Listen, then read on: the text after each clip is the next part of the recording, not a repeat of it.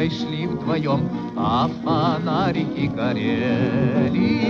И при виде их на момент притих, и сердца наши замляли. Hello, and welcome to the SRB podcast. In each episode, we discuss Eurasian politics, culture, and history. As always, I'm your host, Sean Guillory.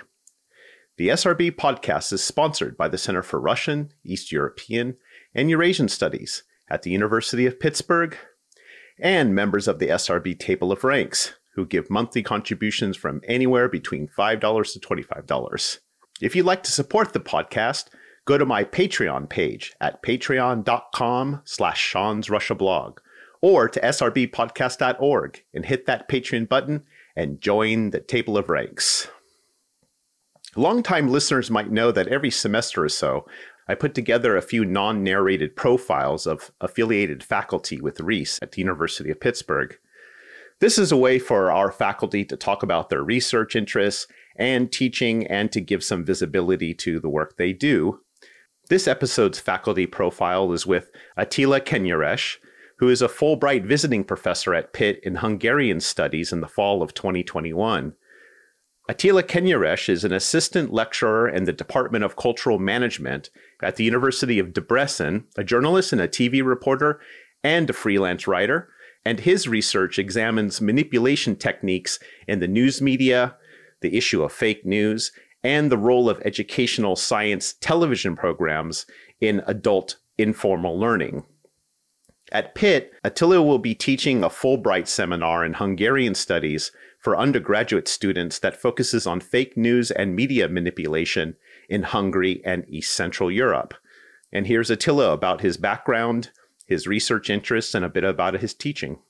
А жить так хочется, я весь горю, тебя молю, будь моей женой. Media itself contains these these problems. It's it's like a circle of evil or or, or something like that.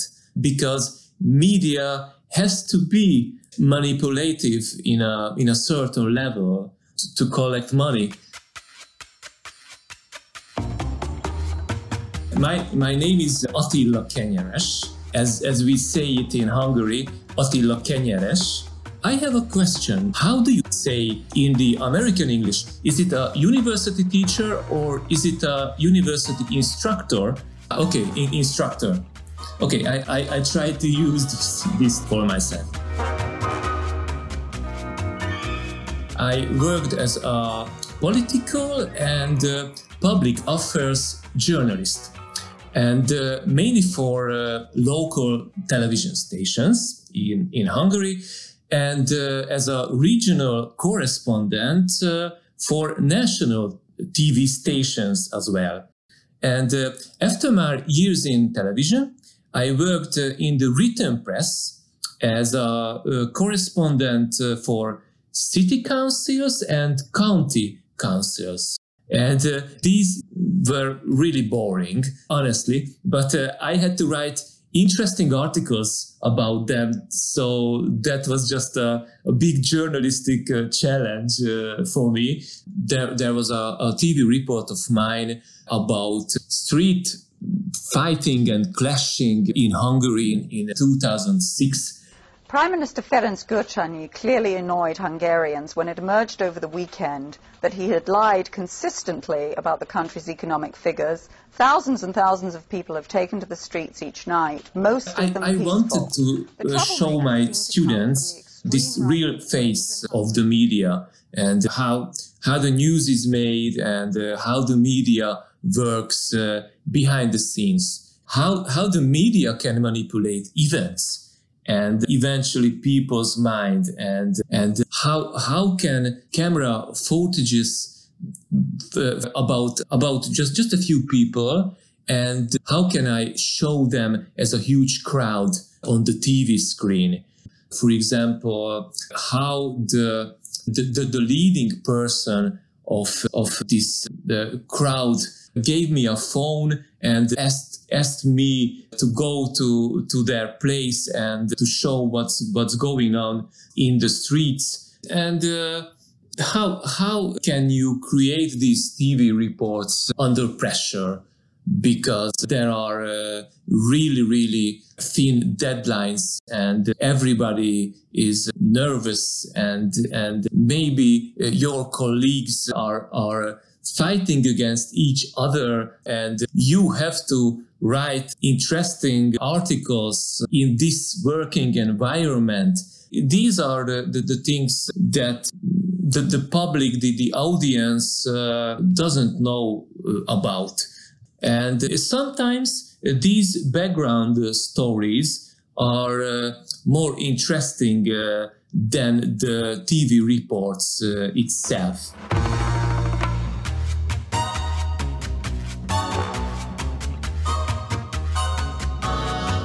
So media manipulation is, is not uh, necessarily a bad thing.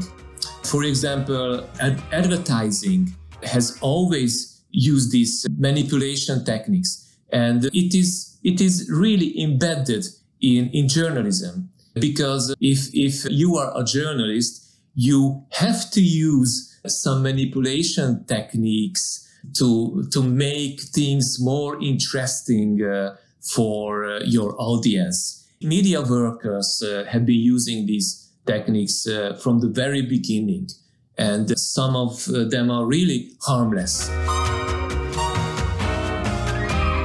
But from the, the mid 2010s, more and more fake news started to appear. So I started to work on this issue and I created a database and I have collected a, a, list of the recurring signs of fake news and scams. So if you know these uh, recurring signs, you can tell maybe at a first glance whether or not uh, it is probably fake news. First of all, we, we have to separate fake news and, and uh, media manipulation because manipulation is a distorted presentation of reality. But fake news, on the other hand, is, is a complete and uh, total lie. And the, the real change, I think, came with the internet and, and social media. On, on the one hand, very positive effect of the internet, but on the other hand, it has its dangers as well. And my, my personal opinion about this phenomena is mainstream media and, and professional journalism has its own responsibility in this sinister phenomena because many people, as as I have seen, turn away from mainstream media because of its manipulation and turn to alternative media platforms and social media sites, which are much, much more manipulative and telling fake news. And as a journalist and as a historian, I can say that never before in the history of humankind has it been possible to spread fake news to such uh, large masses and so quickly as it is uh, today. People are unable to decide what is truth or, or what is not and what is real and what is fake. And there are alternative truths and alternative universes as, as I see it. And there are fewer and fewer facts accepted uh, by all members of our community.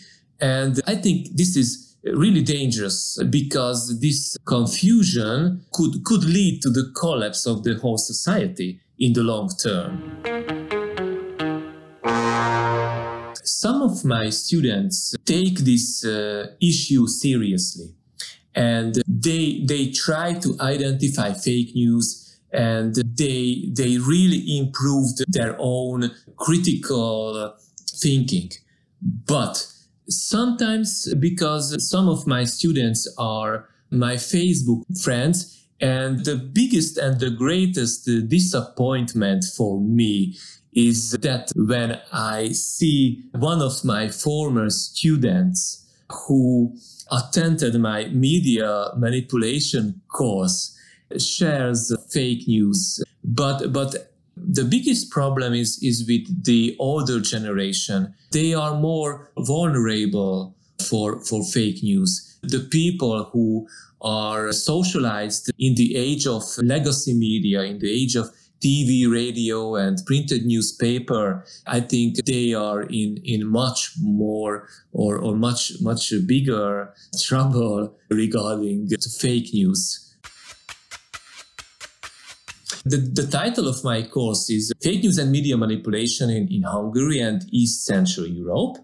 And I would like to talk about the vampire legends and the, the vampire hysteria in Hungary in the international press in the 18th century because in the newspapers in London, they wrote about a vampire hysteria in Hungary and in, in the Austro-Hungarian Empire because there was a huge fear of vampires uh, at that time and people dug up corpses in a mass scale and dis- destroyed the bodies because they thought uh, they were vampires. And I, I would like to present Hungary in the international press and, and the successful Romanian diplomacy and propaganda in the West against Hungary because they were really smart and, and tricky.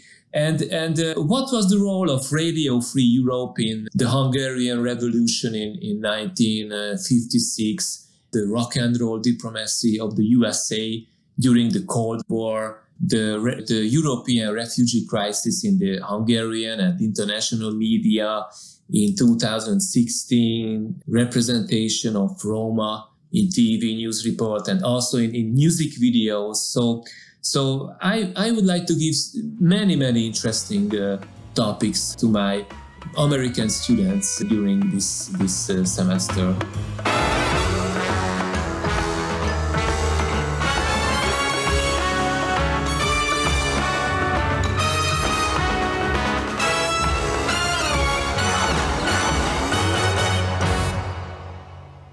And I'm your host, Sean Guillory, and this is the SRB podcast. As you know, the podcast is sponsored by the Center for Russian, East European, and Eurasian Studies at the University of Pittsburgh and listeners like you. If you like this podcast, please share it on social media, tell your friends to listen. You can also drop us a line on Facebook and Twitter and on the SRB podcast website to let us know what you think of the episodes. And as always, if you do like the SRB podcast, we'd love to have your support. The SRB podcast is a nonprofit educational endeavor. It relies on support of individuals and educational institutions to keep it completely free. So please help us keep it that way. So go to srbpodcast.org and join the SRB table of ranks. And as always, I want to thank those who've already done that, my high excellencies, high wellborns, and noblessnesses, for your continued support. Until next time, bye.